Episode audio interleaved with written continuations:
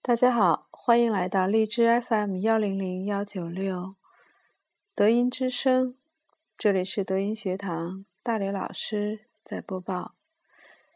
今天我们要与大家聊一聊如何科学制定符合人体生理机制的德惠制教育方案。德惠制教育是道德素质心灵的灌溉和培养。既然是灌溉与培养，那么就应当因地、因时、因人而制宜。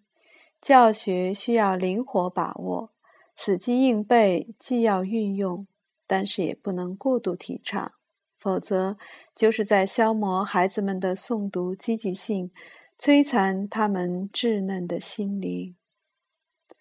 七岁之前的儿童读入大脑记忆的重复次数。一般不会超过二十一遍，许多儿童仅七遍就能映入心灵和大脑。十五岁之前的少年一般不会超过四十九遍，这也是先天之数七的七倍数。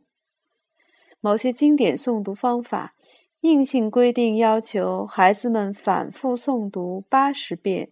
则是按照成人记忆模式的硬性规定，八十遍是一种对中年和老年人的要求。九九八十一遍，人类完全进入后天以后，记忆已经形成牢固的线性思维，早已丢失了孩子们天然具备的立体思维。人类记忆系统的感受与接受。其实是一种逐渐退化的模式和过程。从小到大，人类是由三岁之前具备的立体性接收，逐步退化到七岁之前具备的平面式接收。这种平面式接收经过八岁到十六岁的过渡和转换，在十六岁以后就逐步退化到线性接收模式。这种线性接收模式基本维持和持续到成年时期的末期，一旦进入老年生命阶段以后，也就下滑到点状性接收阶段，记忆力也逐步明显的解体为分散而难以集中的状态。这种由体而面、由面而线、由线而点。由点而无的记忆能力演变规律，德惠制教育工作者一定要准确的掌握好和把握住。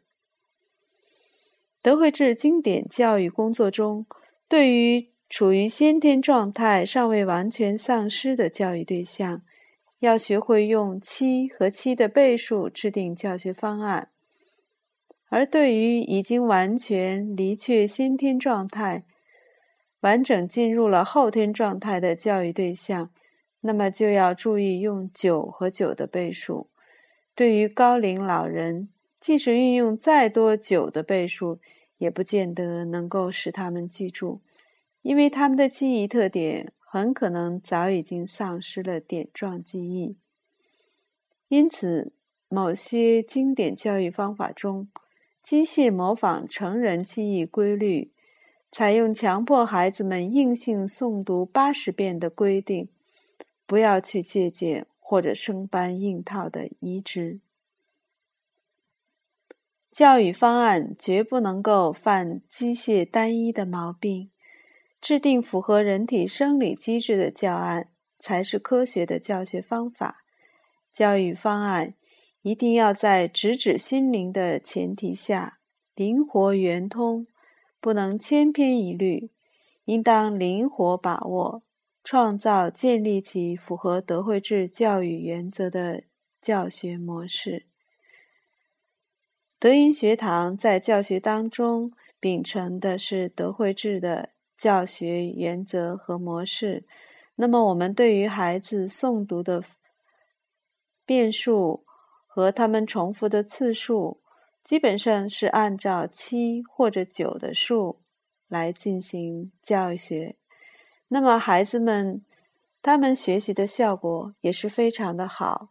我们尤其不提倡对于孩子进行很强硬的要求几十遍、上百遍这样的诵读，这样真的对孩子的诵读积极性是一种摧残。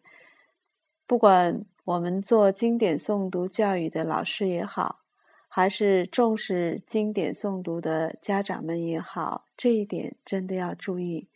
孩子的积极性是非常非常难能可贵的。如果抹杀了他们的学习积极性，对他们不仅是现在，也许将来都是一种很残酷和残忍的摧残。好，今天就与大家分享到这里，感谢各位，我们明天再见。